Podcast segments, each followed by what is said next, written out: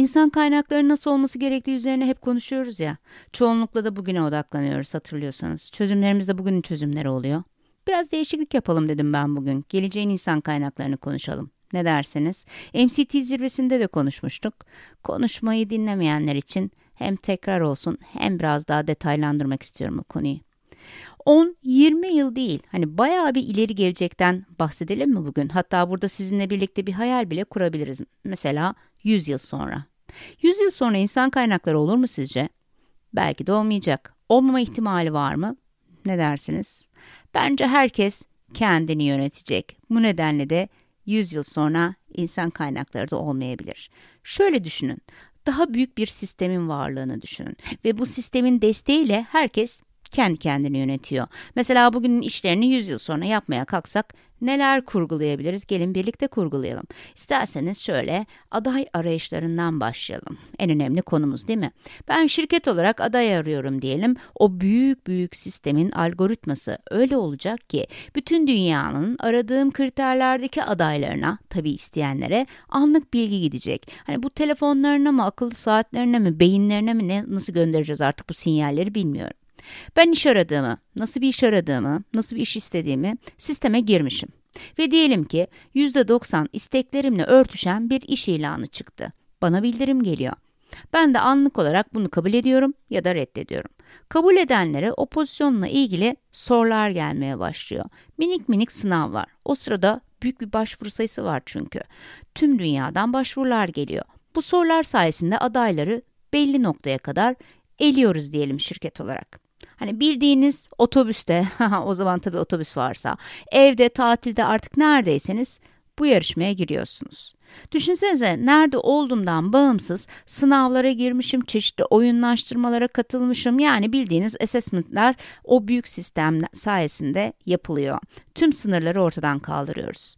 Benim sistemde zaten kişilik özelliklerim, yetkinliklerim de var. Geçmiş deneyimlerim, nerede ne kadar kazandığım, herhangi bir alerjimin olup olmadığına kadar bütün detaylar var. Nereden, niye ayrıldığım hepsi o büyük veride tutuluyor. Beni işe alacak şirket bu verilere direkt ulaşamıyor. Sadece kendi belirlediği o pozisyonun kriterlerine hangi açılardan ne kadar uyumlu olduğumu e, görebiliyor. O görevi yerine getirecek kişinin kişilik özellikleri nasıl olmalı? Hangi deneyimler, hangi bilgi beceriler, yetkinlikler, ne tür motivasyon kaynakları olmalı gibi zaten baştan belirlenmiş bir pozisyon iş uyumu analizimiz var. Benim özelliklerimle onların uyumlu olması halinde sadece uyum oranı görüntüleniyor. İstediğim ücretle işin ücreti arasındaki uyum, iş ile kişilik özelliklerim arasındaki uyum, işin gerektirdiği eğitim düzeyi ile benim eğitim düzeyim arasındaki uyum gibi. Birçok parametrede oranlar görüntüleniyor şirketler tarafından. Şirketler de sınavlar ve simülasyonlar sonucunda bu uyumu en yüksek seviyede karşılayanı işe alıyor. Güzel değil mi? Olabilir. İşe alırken de zaten tüm bilgiler bu büyük sistemde kayıtlı olduğu için artık öyle e, rapor al getir, doktora görün, nüfus cüzdanı örneğini getir falan yok.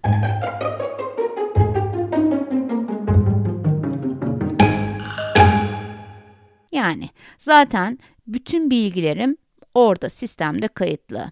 Görüntüleme iznim olduğu zaman bunları görebiliyor şirketler. Yani kişiyi işe alacağım dediğim anda e, ben de şirket olarak o kişinin adresini, telefonu gibi bir takım ihtiyacım olan bilgilerine ulaşabileceğim.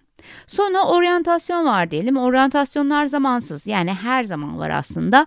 Oryantasyon veya daha sonrası için çalışanlara atanan canlı bir mentor olacak diyelim. Ama bu mentörler aslında sosyalizasyonu sağlayan psikolojik bir danışman olarak düşünebilirsiniz. Her zaman çalışanın yanında olacak kişiler. Bireysel olarak kariyer planlaması, motivasyonları, performansları gibi. Yani çalışan davranışları konusunda sürekli kişiye destek olabilecek birilerinden bahsediyorum. Çalışanın bağlılığı da otomatik olarak anlık olarak ölçülecek. Hani kişi eğer diğer ilanlardan bildirim alıyorsa yani o eylemi kapatmamışsa değil mi? İlandan bildirim alma eylemine ona göre bağlılık oranları belirlenecek. Hatta bir de ilanın sınavlarına, oyunlaştırmalarına girersem, işten ayrılmasam bile bağlılık puanım düşecek. Bunları da anlık takip eden yönetimler de yine anlık olarak mesela bana bir anket gö gönderecekler. Yani sen e, neden işe bağlı değilsin? E, bu bağlılığı arttırabilen neler yapabiliriz gibilerinden. Belki de bunlara uygun olarak bir takım paketler yüklenecek. Artık şirketlerin bu paketleri ayrıştırıcı hani olmasını bekliyorum. Burada en e, ayrıştırıcı özellik bence bunlar. Ne bileyim seyahatler, eğitim olanakları, aile yardımları, bireysel koşluklar gibi gibi artık o zamanın önemli değerleri neler olacaksa. Günümüzde esnek yanaklar dediğimiz yani konulardan bahsediyorum. Kişileri destekleyici bir takım paketler sunulabilir. Sistem öyle otomatize olacak ki kişi çalıştığı süre boyunca tüm teknik bilgiye gelişmiş chatbotlar sayesinde ulaşacak. Örneğin müşterilerle ilgili detay bilgiler, ürünlerle, hizmetlerle tüm bu detaylar yani tüm teknik bilgi zaten chatbotlar sayesinde rahatlıkla kişinin karşısında olacak. Tabii süreç e, büyük veriyle bu şekilde işlerse yöneticilere pek ihtiyaç kalmayacak gibi görünüyor değil mi?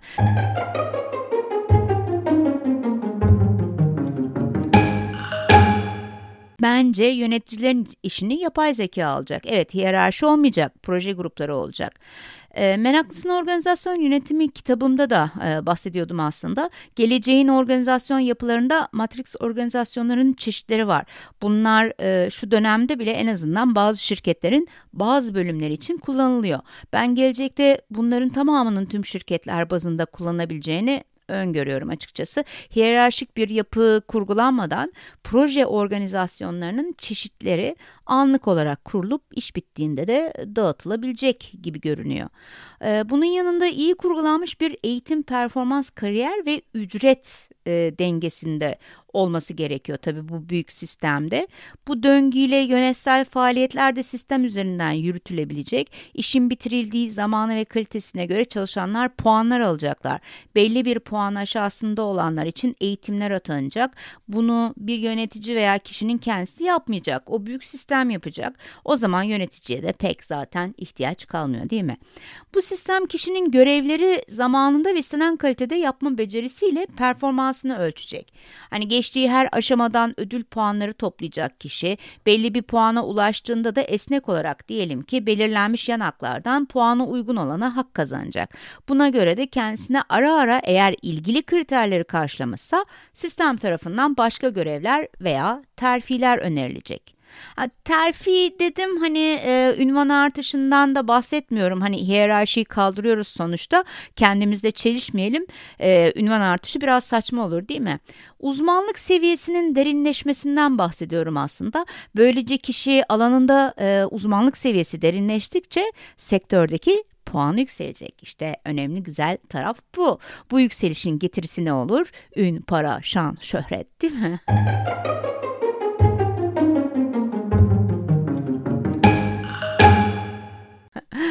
Ne dersiniz kulağa nasıl geliyor? Oldukça objektif bence. Tam bir liyakat sistemi. Aa, tabii liyakat sistemi deyince insan bir irkiliyor değil mi? Türkiye'de yaşayanlar için özellikle liyakat kelimesi biraz sıkıntılı. Bu sistemi kurgulayacak kişilerin herhangi bir tanıdığını işe sokması mümkün olur mu gibi hemen sorular geliyor tabii aklımıza. O zaman böyle bir sistemin algoritmasını yazacak, bu işi yönetecek olan kişilerin liyakatları önem kazanıyor diyelim mi? Diyelim. Bu da insanlık olarak ne kadar olgunlaştığımızla ilgili bir soru tabi. Yani 2100 yılında da hala insan olma becerilerimizi geliştiremediysek hani sistemlerinde çok kabahati olmaz aslında diye düşünebiliriz. Sistemin otomatik olarak çalışabilmesi için tüm verileri birbirleriyle entegre edecek kişilere ihtiyaç var. Mesela hangi performansı düştüğünde kişinin ne tür eğitim almalı, iş başında neler yaptırılmalı, neleri ölçmek gerekiyor, bu ölçüm sonuçlarına göre kişinin performansı ne olmalı gibi ya da hangi görevlere, hangi kriterlerdeki kişiler gelebilir gibi. Bunun gibi insan kaynakları ve çalışan psikolojisi konusunda uzmanlık seviyesi derinleşmiş kişilere ihtiyaç olacağını düşünüyorum gelecek yıllarda. Aslında şu anda olduğundan daha yaratıcı insanlara ihtiyacımız var. Daha fazla muhakeme edebilen, proaktif, daha fazla öngörebilen kişiler olmalı. Aynı hani satranç oynar gibi düşünebilirsiniz. Bir taşın yerini değiştirdiğinde tüm sistemi nasıl etkileyeceğini bilecek uzmanlara ihtiyaç var. İşte onlar bu sistemi kurgulayacak olan kişiler. Ha, belki daha ileri zamanlarda biraz daha ötelersek konuyu, yılları daha doğrusu herhalde bu işi de yapay zeka yapar diye düşünüyorum. Bizden öğrendikten sonra kendi zaten hani o sazı eline alacaktır. Gelecekte tüm sistem bir ağ ile birbirine bağlı olacak diye düşünüyorum. Hükümet ve şirketler aynı ağ üzerinde yetkileri olan bilgilere ulaşabilecekler. Geleceğin İK'cıları da kendilerini verileri anlamlı hale getirip bir takım öngörülerde bulunabilecek şekilde geliştirmek zorunda kalacak. Hatta elindeki yeteneği bu öngörülere göre de yönetebilmeli. Yani bu seviyede olabilmeli İK'cı. Tabii bunu bir de sistemsel olarak tasarlamak ve bu tüm sistemin içerisine entegre etmek gerekiyor. Aslında ihtiyaç duyacağımız veriler yine bugünün verileri farkındaysanız değil mi? Konuştuğumuz şeyler onlar. Daha fazla veriye ihtiyacımız yok gibi duruyor. Onları nasıl işleyeceğimize dair bilgiye ihtiyacımız var aslında. Bence henüz elimizdeki verilerle ne yapacağımızı bilemiyoruz. Bu nedenle geçmişe dönük raporları alıp geçmiş dönem parametreleriyle geçmişi değerlendiriyoruz. Tabii bu bize geleceği vermiyor değil mi? Ama eğer bu verileri iyi kullanmaya başlarsak, öngörüler yaratırsak az önce anlattığım gibi bir dünyaya ulaşabiliriz. Biraz örneklerle somutlaştırmak isterseniz mesela performans sistemi. Bu büyük sistem baktı o çalışan istenen davranışları sergiliyor ama hedefleri yerine getiremiyor. O zaman ona önerilerde bulunacak. Davranışları geliştirmek için şunları şunları yapman gerekiyor diyecek. Sonra tekrar ölçecek. Gelişme yoksa aslında sen bu görevin adamı değilsin. Bak bu davranışlara uygun şu görevler de var diyebilir, önerilerde bulunabilir. Orada daha iyi performans sergilersin diyebilir değil mi? Kişiyi rotasyona tabi tutabilir yani. Böylece performans sistemi çalışanın işte geçen her saniyesine yayılmış olur. Bir adım daha öteye gidelim mi? Bunu tüm dünya sistemine uyarlayalım. Yani ben ağır şirketinde çalışırken edindiğim tüm becerileri B şirketi de görebilir. Böylece sistemin en başına dönüyorum.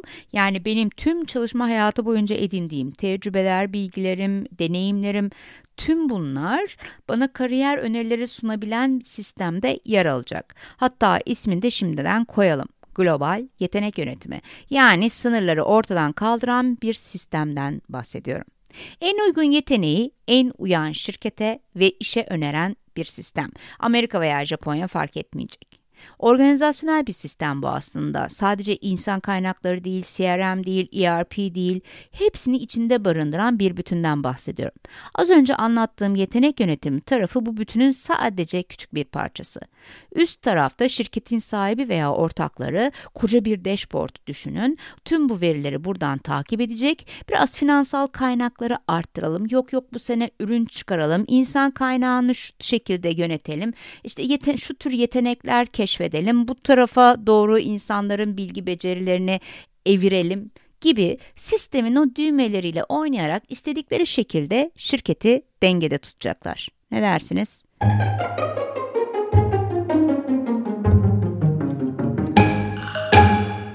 Fütürist olabilir miyim artık? aman aman çok ünvanda falan gözüm yok biliyorsunuz. Kendine fütürist diyenler de hani sonuçta internet videoları paylaşmaktan öte e, gidemiyorlar e, en azından günümüzde. Benim de iyi bir fütürist olabilmem pek mümkün değil. Benim fütüristten anladığım çünkü öyle hani Isaac Asimov, Nikola Tesla falan gibi isimler. Biz ancak elimizdeki verilerle geleceğe dair minik minik çıkarımlarda bulunabiliriz. O kadar dinlediğiniz için teşekkür ederim. O zaman görüşmek üzere. Hoşçakalın.